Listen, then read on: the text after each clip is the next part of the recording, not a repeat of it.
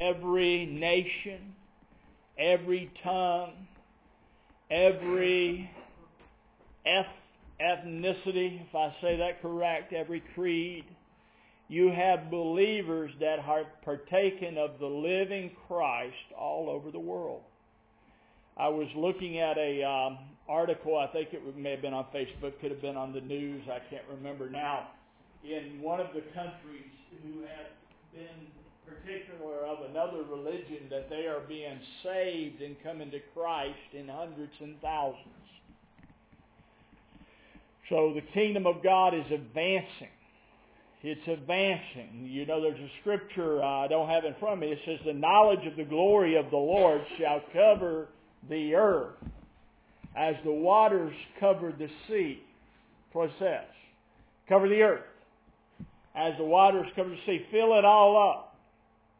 And what's so powerful in that, Jesus spoke of the kingdom in the parables, and he says, like a mustard seed. It's the tiniest of all seeds. But that tiny seed gets planted in your heart, and in your heart is everything but the kingdom of God. You know that when he gets planted in you, and your heart is everything but the kingdom of God. And, and a lot of times we don't see this. We wrestle around in our heart with the kingdom of God because that seed is planted in you. And that seed that was planted in you begins to grow. You begin to water it. You begin to come and, and, and, uh, and it begins to be cultivated.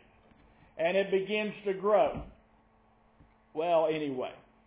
In, the Lord was dealing with me this morning, and we're going, we're going to get in a moment back into the uh, brass feet of Jesus. But in a mo- uh, just for a moment, I'm going to take a little liberty with you the Lord was dealing with me with something this morning, and this is just how the Lord deals with me.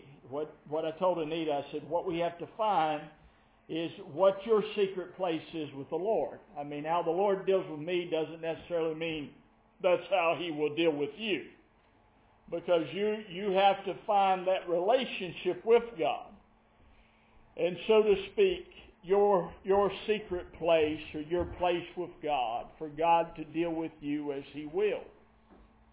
But He was dealing with me this morning with the Garden of Eden. And I and I'm just going to read you some things I wrote and make some comments. But he's dealing with me about the Garden of Eden, and and the one thing you know in your Bible it says of the Garden of Eden, it said God planted a garden.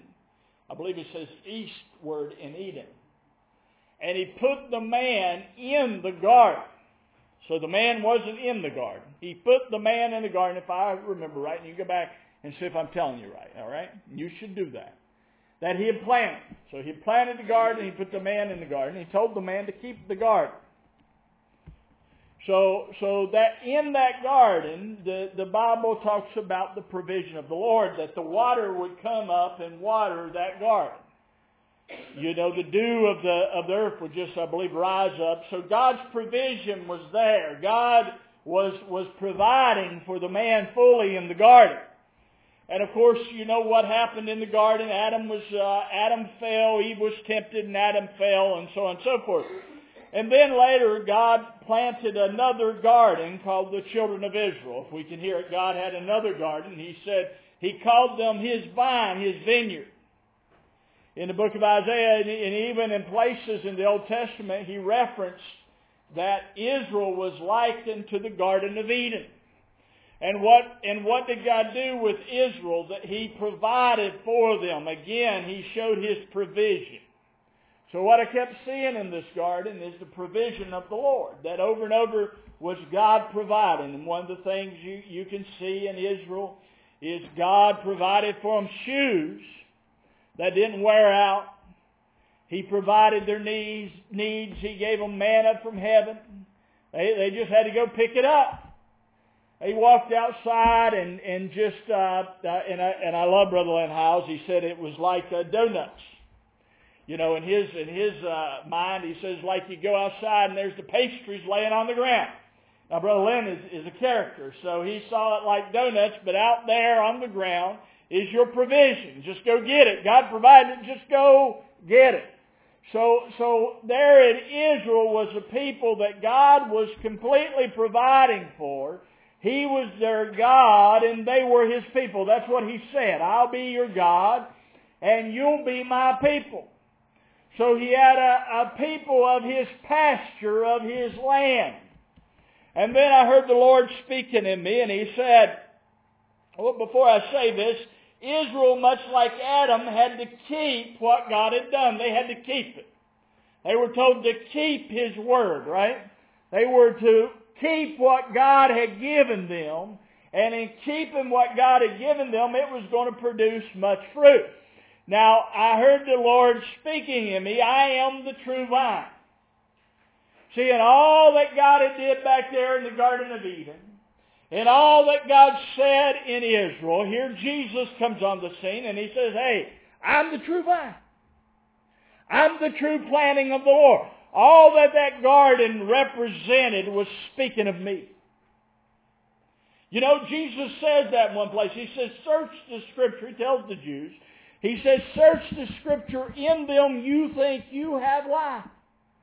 But these are they that testify of who? Of me.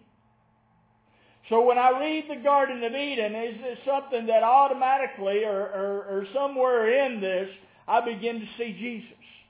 I begin to see even that garden was speaking of Him. That He comes on the scene and He's the true planting of the Lord. I am the true vine. Every other vine was only a symbol of me, in other words. Every other planting was only the symbol of Him. He's the true vine. And you know, when he rose from the dead and Mary uh, went there to see him, or went there to the tomb, she didn't go there to see him, she went to the tomb. What did she say? She thought he was the gardener. Is it something that she thought he was the gardener? Just think of this. She thought he was the gardener. So she didn't recognize him as Jesus. She thought he was the gardener. And in fact, he was the gardener. See, and then you, you read the story of his blood dropped, uh, you know, in the, in the Garden of Gethsemane. Have you ever thought about that? In the Garden of Gethsemane, his blood spills in a garden. His sweat becomes blood, uh, you, you know, and it, speaking of purchasing and redeeming a field for planting. He's redeemed, his blood is a redemption. It purchased and, and you, you know, and, and Jesus tells the thief on the cross, today you shall be with me in paradise or in Eden. In my planting. see, see, see, part of the garden is the planting, and the Apostle Paul writes to the believers in Romans and says, you are planted together with him in his death. Glory to God, that like as Christ rose from the dead, even so you will walk in newness of life. So we're planted in His death to come forth in His life. And, and Apostle Paul uh, declares that we are God's husbandry. We are God's planting. We are God's field. God, and, he, and he said that he and Apollos were laborers together in the field of God. And you, and you go all the way back to the garden, and now, now you find a field of God as a people in which the seed of God is planted in to be cultivated to produce fruit of the Spirit of God. It's pretty powerful. But that's, you know, we look, we look back there at Adam in the garden, and, and, and we miss what we have in Christ. What we have in Christ is the planting of God in our hearts, in our minds, to produce within us what God is. Exactly what God is. To produce in us. Man, that to me is salvation. That is glorious salvation. That's, that's what He's after to bring us into is the reality of His salvation, the reality of His presence. And that's what we've come to. Glory to God. You could take that and we could stop right there and just chew on that and think on it and consider it and, you know, spend some time looking at it. Just, just, you know, think, think on what God is saying, what He's speaking. The, the Lord is speaking so in me uh, uh, in this brazen altar, brazen, you know, Jesus' feet is brass. And, and we've read it for a few weeks, so, so I, I don't know if I'll read the whole thing, but you can read Revelation 1 and it wouldn't matter if we read it every day. We could read Revelation chapter 1 every day for eons and it'd be fine. And I'm sure you'd see a little bit more in Revelation chapter 1 tomorrow than you did today and so on and so forth. But when he looked at him in the midst of candlesticks, he said he sees one like the Son of Man, clothed with a garment down the foot and girded about the paps with a golden girdle. His head and his hairs were white like wool, as white as snow, kind of like Sister Shirley's. Amen. And his eyes were as a flame of fire, and his feet like unto fine brass, as if they burned in a furnace, and his voice was the sound of many waters. And he had in his right hand seven stars, and out of his mouth went a sharp two-edged sword, and his countenance was as the sun shines in his strength. What a countenance. So these feet of brass just speak so much to me, and, and you know, the brazen altar is, is in the Old Testament. And that altar is the foundation point of entrance into the kingdom. In fact, or into the temple. In fact, that's as far as the Israelites could go, unless they were priests. Do you know that? They would come into the gate.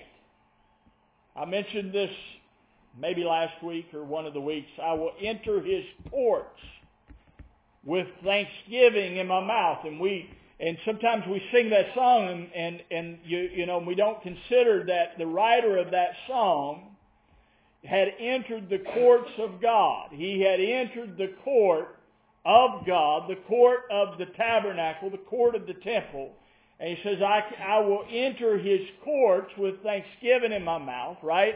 I will enter his courts with praise. So he comes in there and what he's faced with is an altar of sacrifice. That's as far as he goes, surely. Unless he's part of the Levitical priesthood, he doesn't go any further. He, he's not allowed. He stops right there at that altar. And that altar, the power of that altar is it goes all the way through that house. You know, the priests take the blood of that altar and they go all the way through that house. And they apply that blood from that brazen altar all the way through the house. And just some, just some things to look at in that altar. It was the highest piece of furniture of all the pieces of furniture in the temple, so it was higher than all the others. It was lifted up above the others. It had four horns. And the horns uh, in the Bible, you, you, you, you, you read over these little things. You read why four horns? Why couldn't he just have two? Right? He could have strapped it down with two horns, couldn't he? Because the horns, you, you, you hear, has anyone ever heard the scripture, bind the sacrifice with praise? Bind the, sacri- bind the sacrifice. So the sacrifice was bound to the horns of the altar. You know that? So those horns were the strength and the power that's what they were speaking of, were strength and power of the altar. Think with me for a minute when, when David was anointed king, what was he anointed with? A horn of oil. You ever thought of that? When they called a solemn assembly in the, in the, in the book of Joel, it says, blow you the trumpet in Zion. It speaks of calling a solemn assembly. What were they blowing the trumpet of? a trumpet of a ram's horn. When the walls of Jericho fell down, what was blown? The trumpet of a ram's horn. And see if we can hear what that is speaking, the voice of the death of a lamb. You know what a ram is? A ram is a male lamb. So, so here, here that voice that was speaking that tore down the walls of Jericho was symbolic of his death. See, everything here in this, in this picture of this brass altar is speaking of Jesus Christ, of the strength and the power of Him. The four, the four uh, horns, the, the strength of the four horns. Israel would, would camp around that temple in what? In groups of four. You read, you read it in your Bible. They were in a group of four. Why four? Why couldn't there have been three? Because four represented the whole earth. Four winds of the earth. The four corners of the world. The four represented. What that's speaking of is the power of this sacrifice was going out to the whole world. That's what it's speaking of. It's speaking. So it's symbolizing. It's symbolizing what's coming. And again, I, I repeat it again, search the scripture. In them you think you have life, but they testify of me. So what that scripture, see that's the scripture. Exodus is the scripture. Leviticus is the scripture. They, they were testifying of Him. So for all that time that, that Israel was keeping the, the feasts of the Lord and they were keeping the offerings the whole time, they're testifying of the Lord Jesus the whole time. It's speaking of Him. And, and, and when we go back and see it, we see the power of His cross. What it, what it begins to do is bring us into view of the power of His cross. The power of Him. What His blood says. You spend a lifetime just on the offering. Looking at what He's done, what He's completed. And, and how that applies to you. Because that's who it applies to. It applies, of course, to him, to his work, to his satisfying the requirements of the Lord, that he satisfied all the requirements of God. He satisfied all the requirements of the Old Testament. But he did that toward you. So, so God is speaking toward a people in the person of Jesus Christ. His work is speaking. The work he did is speaking toward you. The whole work. And it's, and it's as we embrace this, we embrace what he's done. Glory to God.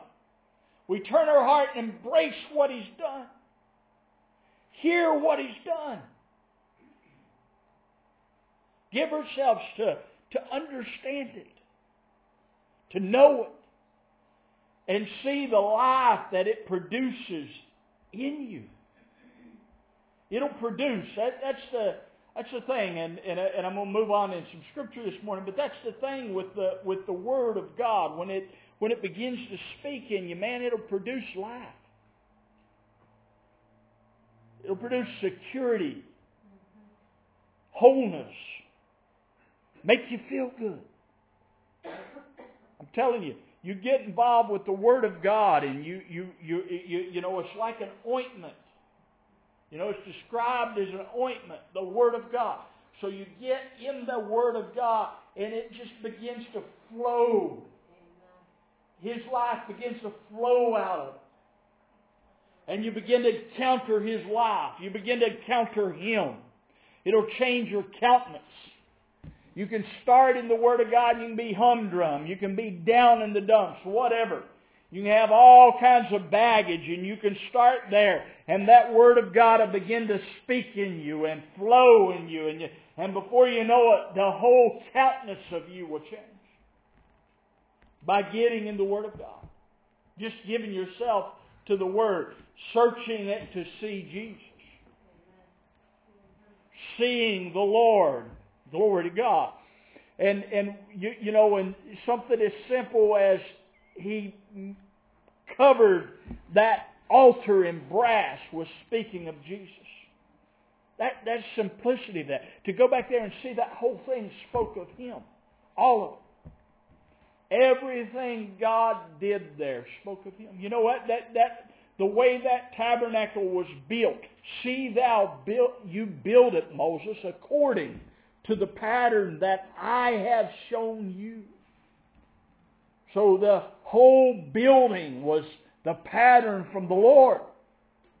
So every utensil, every piece of furniture was coming out of God. You ever thought of that? Everything they did was coming right out of the mouth of God.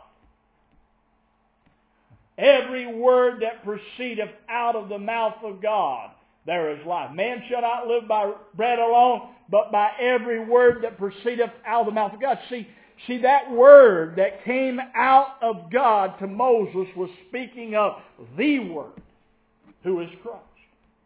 That's what John declares him to be, the Word of God. Not just a word, but the Word of God. That's what every article of furniture, every article of brass was speaking of was the Lord Jesus Christ. Glory to God. So, so I, I begin to look at brass, and so what's the big deal with brass? Why is it brass? In, in Deuteronomy 28, for example, flip there, 28, 22 through 25. Deuteronomy 28, 22 through 25.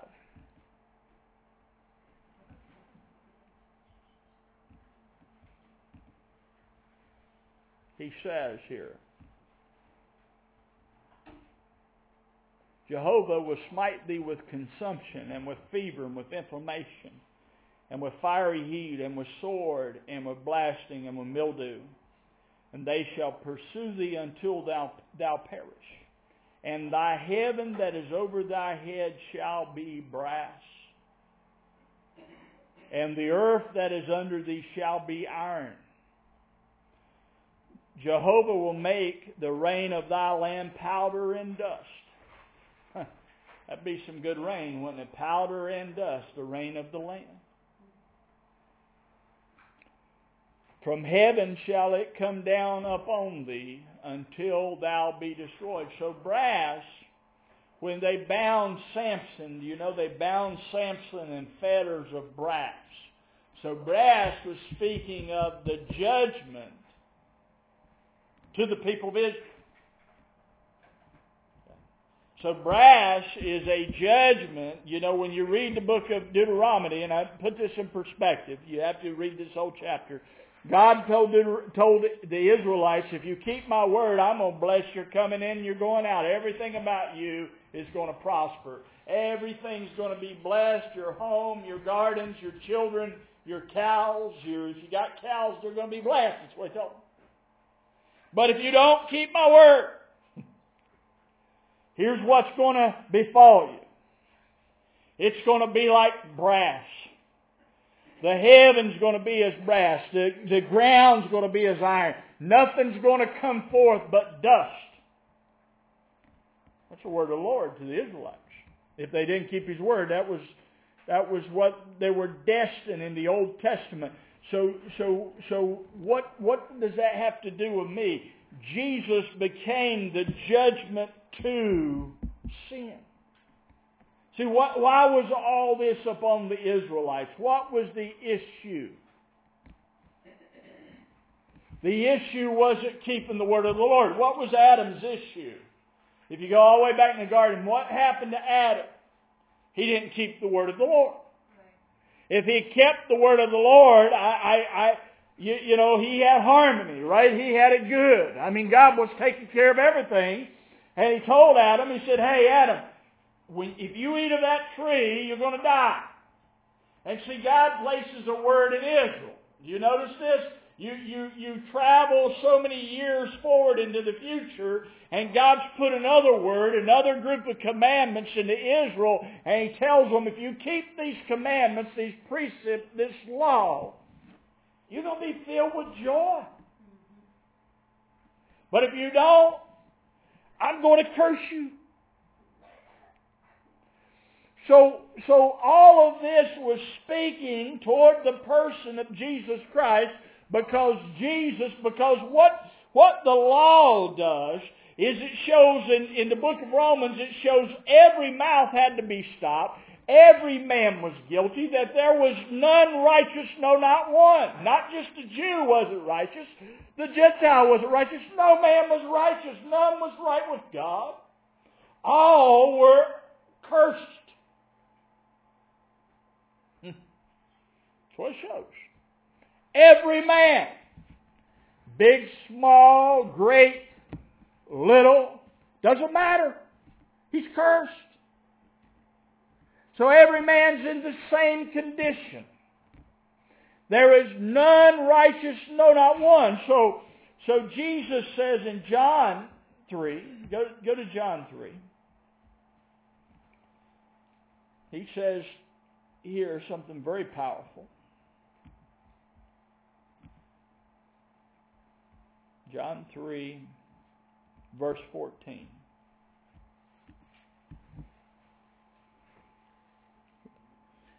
And as Moses lifted up the serpent in the wilderness, even so must the Son of Man be lifted up, that whosoever believeth may in him have eternal life. Now what's the significance to the serpent in the wilderness? Do you know what it was made out of? Does anybody in here know? It's made of brass. Imagine that. That it's made of brass. The serpent in the wilderness when and what, what had happened there, if you flip back to Numbers, you can go back there and look at this. In the book of Numbers, Israel starts moaning and complaining. We, we ever moan or complain? None of us moan or complain any, do we? Well, they started moaning and complaining with the Lord. And so the Lord sent serpents among them, the Bible says. And God, uh, Numbers 21, Numbers 21, so they had left Egypt and they're traveling along toward the, you know, wandering in the wilderness. And it says they traveled from Mount Hor, verse 4, along the route to the Red Sea to go around Edom. But the people grew impatient on the way.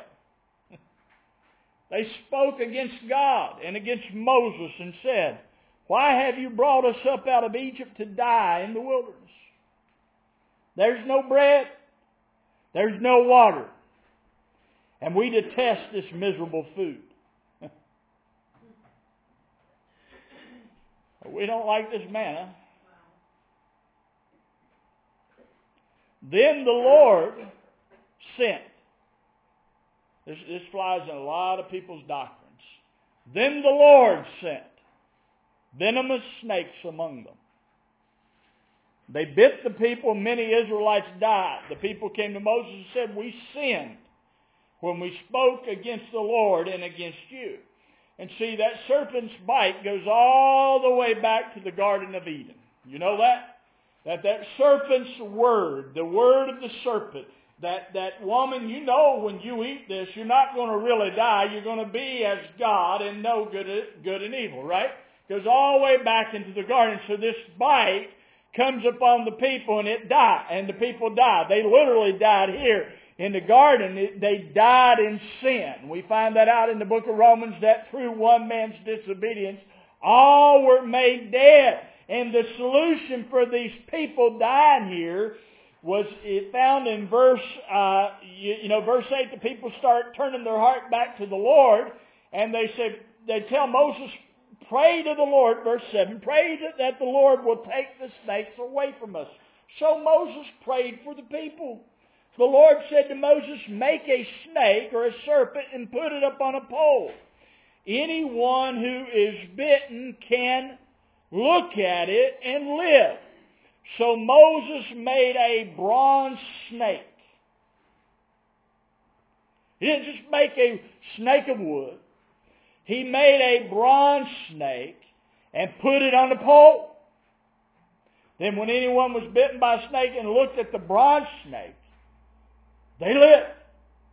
So they had to turn their eyes from themselves, from their condition, And they had to look up, upon the pole, and see the snake. And what that snake was speaking of was Jesus' judgment toward sin. That's what it was speaking of, because he judged sin. He didn't just judge the sinner, he judged sin, and he condemned sin to death. Now that's a mouthful. Okay, so you have to start unpacking that because all mankind was in sin and in the penalty of sin. And you know what the penalty of sin is? Does anybody in here know what the penalty of sin? The wages of sin, the penalty, the wages, what you got out of sin was what? Death. Death. So all mankind became dead. Up until Adam eating the tree of knowledge of good and evil, they didn't know what death was, I don't guess. But now death had come and death began to manifest in them. And of course, in that, in that age, that period of time, man still lived a long time. If you go read about Brother Adam, I think he lived, what, 900 and some years? Pretty good lifespan, wasn't it? And Sister Shirley said, I hope he had better bones. but it was a pretty good lifespan going on with Adam. So there, but nonetheless, death came out of it. And that's the condition we see in the natural world today is the death that came through sin and disobedience to God. And we see that. We see it. You know, people sometimes look at people and say, why is there, there cancer? Why is there this? It came out of sin. It came out of disobedience to God. It came forth into the earth. It's in the natural man. Glory to God. But Jesus said, be of good cheer. I have overcome the world. So all that was in the curse, I've overcome it. Everything that, that was there that had been placed upon man, Jesus is saying, I've overcome it. I, I be a good cheer. And see, see, this is the thing that Christians, a lot of times they don't see, they don't hear. He said, I am your life. I am the way, the truth, and the life. These natural bodies aren't your life.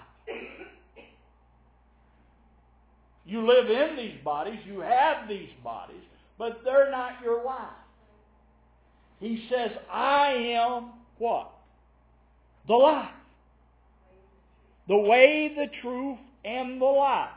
He that believeth in me shall not what? Perish, but have everlasting life. And the everlasting life is Him. He is the life. And we, we begin to know life as we know Him. And that's what He says in one place. He says, This is life eternal, that you might know the only true God. That life eternal is knowing God. And Jesus Christ whom He sent. So if I don't know Him, I don't know eternal life. Because eternal life is Him. He is life. Glory to God.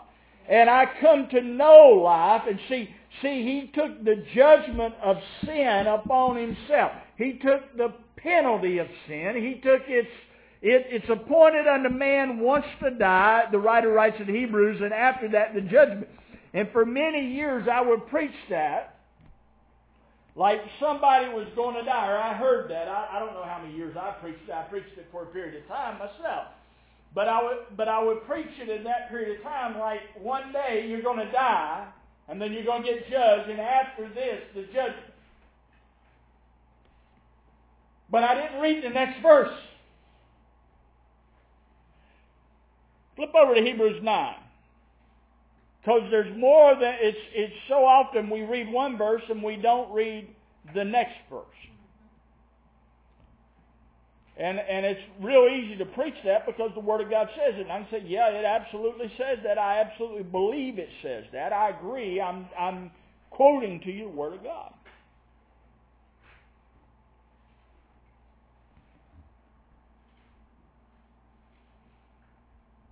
And here's the answer to it. Verse 27, Hebrews 9 27. Says,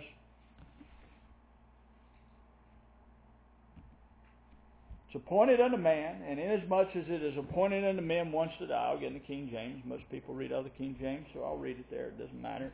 And as it is appointed unto men once to die, but after this the judgment. And now I can I can talk to your physical death and say it's appointed to you once to die, then you're going to get judged. So Christ, read the verse next verse. Mm-hmm. So Christ was once offered to bear Here's why it was appointed to men to die, because of sin. Adam, in the day you eat thereof, you shall die. And so it was appointed to man to die. And after that, the judgment. So Christ was once offered to bear the sins of many. So he was offered to bear your sins. So he took your judgment of death. So your judgment to die was in Christ. See, Brother John writes in the book of First John, he says, we have passed from death unto life. Now, now this won't make any sense. You know, these, these two scriptures would contradict each other if I don't understand them. Because one's saying when I die physically, I'm going to get judged if I interpret this right.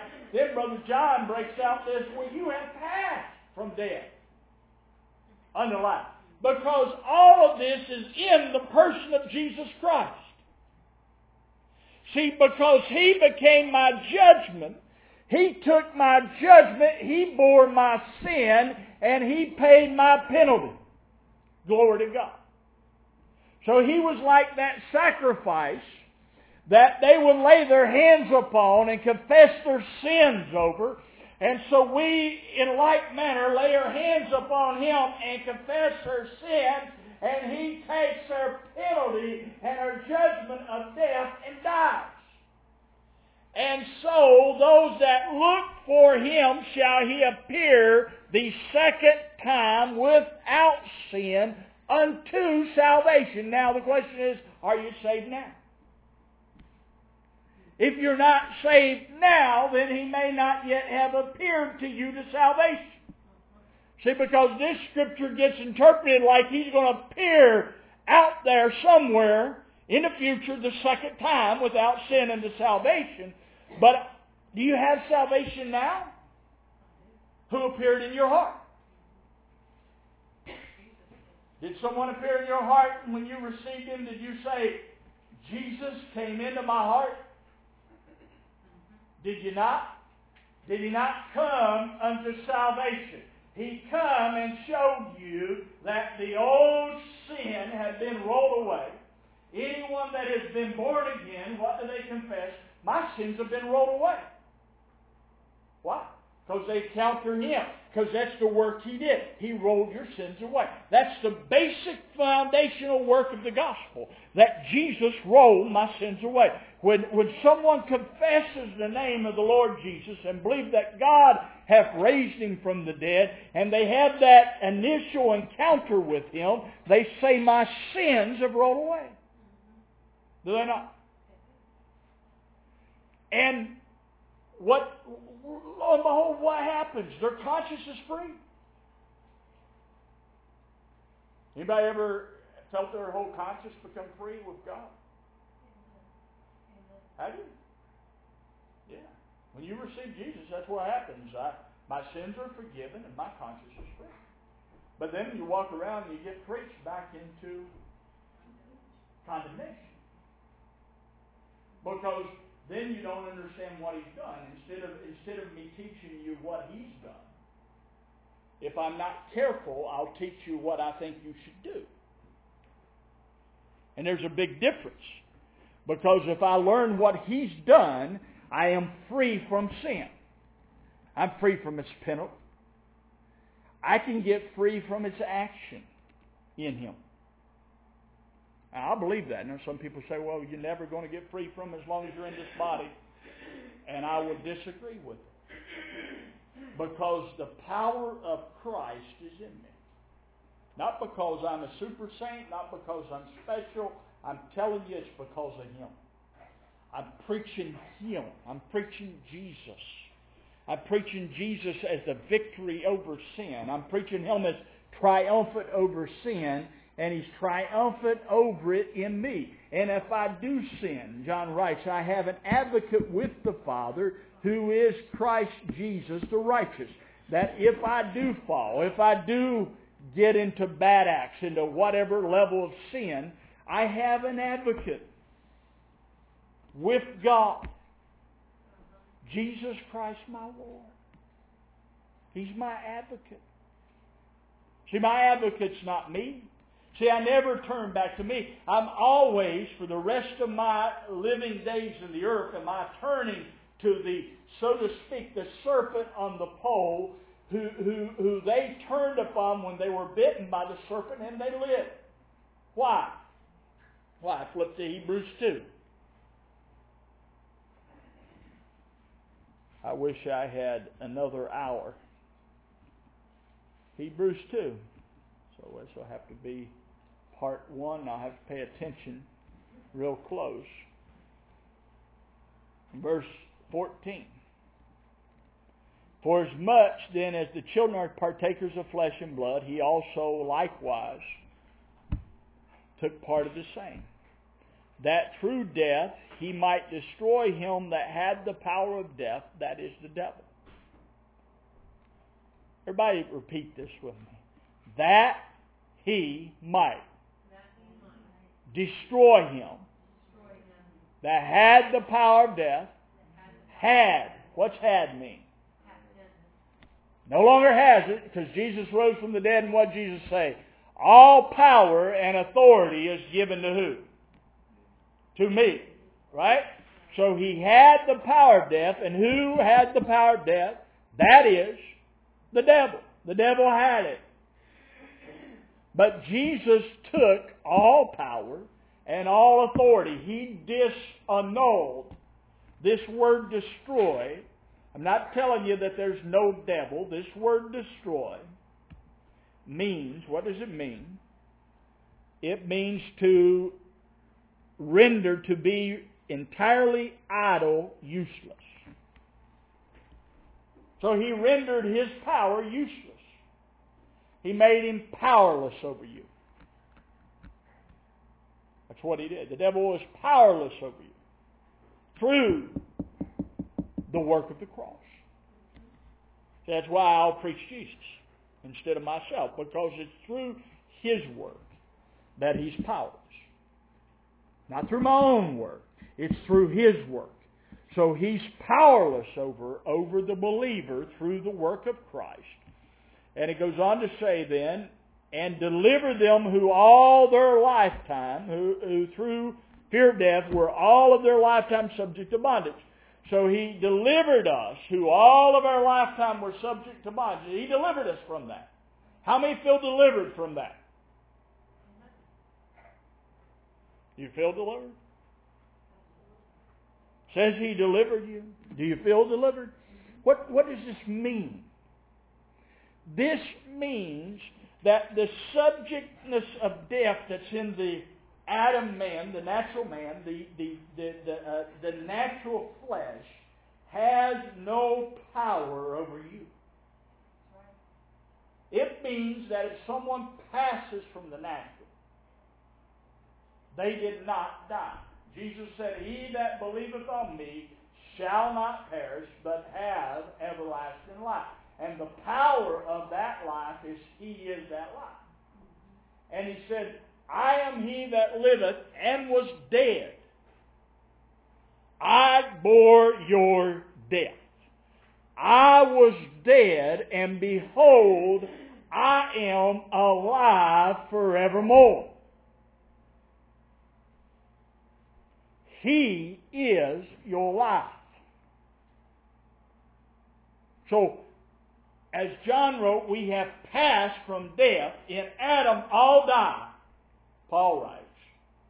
In Christ shall all be made alive. Now all of this, you, you know, this brazen altar back there in the Old Testament was speaking of this. And that's why his feet burned as brass because he's the judgment of death to death. He judged the death in Adam and he put it away and triumph over it, raised over it, raised from the dead. And he is your triumph over death. Oh, death, where is your victory? Oh, you know what? Oh, grave, where is your victory? Oh, death, where is your sting? Jesus triumphed over death. So the fear of death can be taken out of our hearts through Him. Through relationship with Him. Yes, it can. I'm fully persuaded of that. That His life is my life. And see, Apostle Paul gets a hold of some of this, and he gets hold of a whole lot more than I have, and he writes the book of Colossians, and, and, and flip over to Colossians 3. Colossians 3, and then we're going to flip back to Romans, and I'll try to wind up right at six, right around 60 minutes. But Colossians 3 says, verse 3, You are dead. Now, how did I get dead? I'm walking around here breathing, right? Paul says you're dead and your life is hid with Christ in God. When Christ, who is our life, shall appear, then at his appearing shall you appear with him in glory.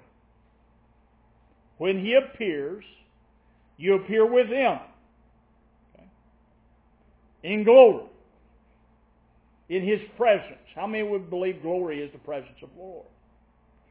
Could we, could we agree with that?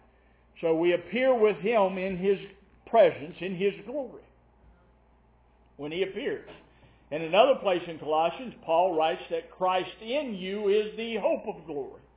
So if Paul tells you in another place in Colossians that Christ is in you, and then here he's telling you Christ is going to appear, just a question, would it make a sense that he might appear in you? If he's in you, because Paul says in Colossians, I believe, chapter 1, Christ in you is the hope of glory.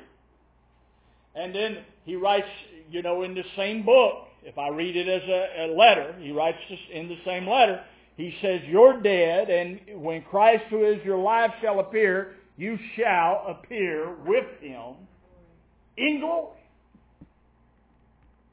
And say, You're going to glory land. He said, You're going to appear in glory. And the glory you appear in, you begin to see He's your life. And man, when I begin to see that, that's glory. Unspeakable and full of joy because I begin to see and realize that God has become my life. My life isn't bound up with this flesh anymore. My life is Him. Now I have this flesh. I live in this flesh, but He's my life. And my life's not this.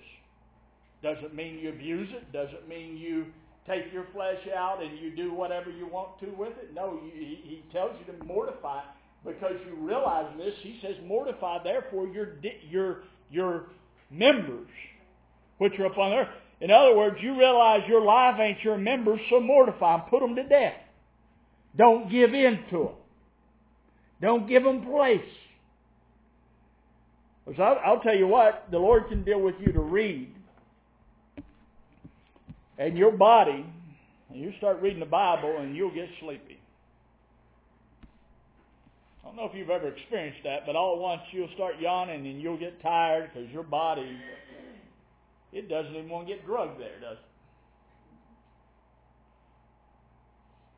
But mortify it. Agree with God. Agree with Him. Flip over to Romans. Man, I tell you, I feel good. You're dead. Your life is hid with Christ in God. How'd I get dead? Romans 6.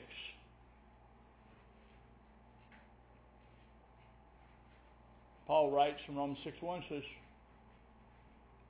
What shall we say then? Shall we continue in sin that grace may abound? God forbid. How shall we that are dead, we that are what? Dead to sin. You're what to sin? You believe that? Paul said that. Apostle Paul may have messed up. You reckon? No. He didn't mess up. He says, How shall we that are dead to sin live any longer therein? See, the penalty of sin is no longer over you because Jesus took it away. Jesus ransomed you. Has anybody ever read that? He ransomed you. He was the redemption. He was the ransom. He ransomed you from the penalty of sin. Glory to God. Know you not, see he goes on here, Paul goes on and says, No, you don't you know that so many of us as were baptized into Jesus Christ were baptized into his death. That's why in baptism, even in natural water baptism, we bury somebody down in the water. It's, it's speaking of what Christ did, that he died, and not only did he die, he was buried. He was put away. So when someone receives him, while we baptize them in water, is we bury them in a watery grave that's symbolic of what he's done, and he buried us with him to the old man. And glory to God, that old man doesn't come out. Therefore, say therefore, therefore because of him, because we're baptized into him, into the power of him, not my own power, but the power of him, we are buried with him by baptism into death. That like as Christ was raised up from the dead by the glory of the Father, even so we also should walk in newness of life. He's talking about right now. He's not talking about someday. Right now I should walk in the newness of this life that is in me. Glory to God. For if we have been planted together in the likeness of his death, we shall also be in the likeness of his resurrection. Knowing this, that our old man is crucified with him, that the body of sin might be destroyed, that henceforth we should not serve sin. For he that is dead is freed from sin. So all its penalties against you, he freed you from. So all its curses, he frees you from. it. That's what he did. He bore it. He became it. He that knew no sin became sin that we could be made the righteousness of God in Christ Jesus. And I'm telling you, that's good news. That's why they call it the gospel, the good news. He took the penalty and he took me into death. Because if he didn't take me into death, I, I would still be walking See, I'd just be a man with my sins forgiven. That's why I had to be a new man. See, if I didn't die, I'd just be an old man with my sins forgiven. And we'll have to pick this up next time because I probably have another hour on being married to another. If you go from Romans 6 to Romans 7, he talks about you being dead to Adam, that you could be married to another.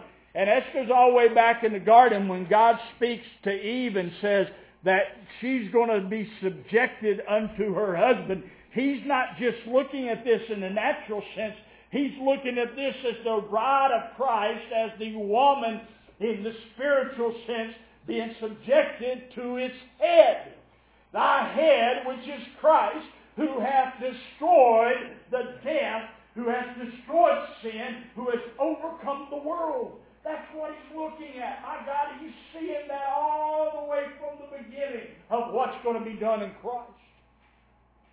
What Jesus said, search the scripture. It speaks of me. It's declaring me. It's saying what I am doing. And now what he's done.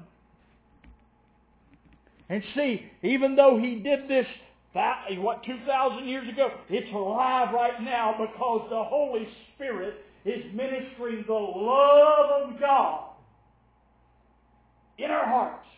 God has shed forth His love in our hearts by the Holy Spirit. What's the love of God? God so loved the world that He gave His only begotten Son, that whosoever believeth in Him should not perish, but have everlasting life.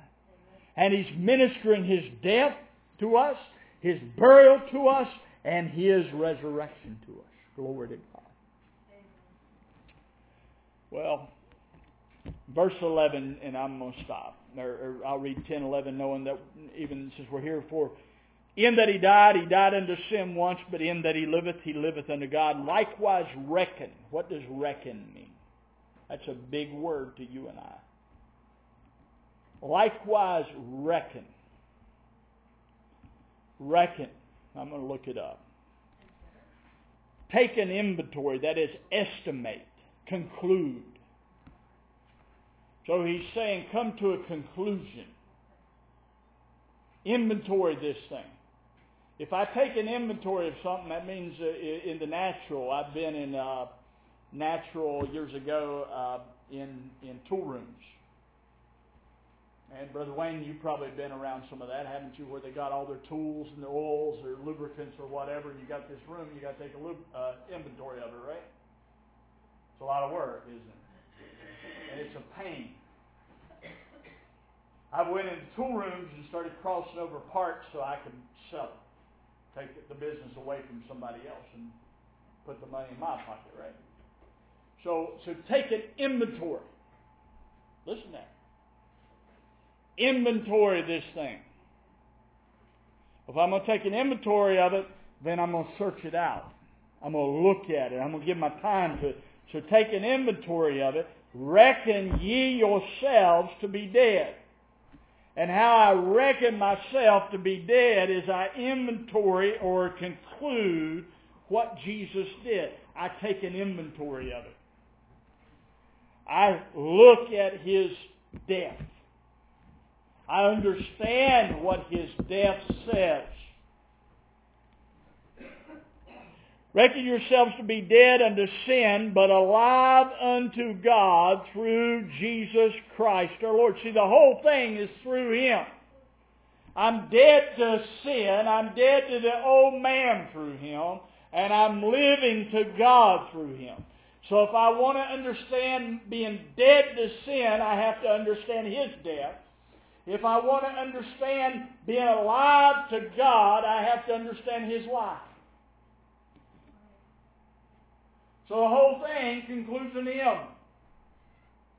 So He is the author and the finisher of our faith. So it starts with Him and it concludes with Him. Well, bless the Lord. I'm under 60 minutes.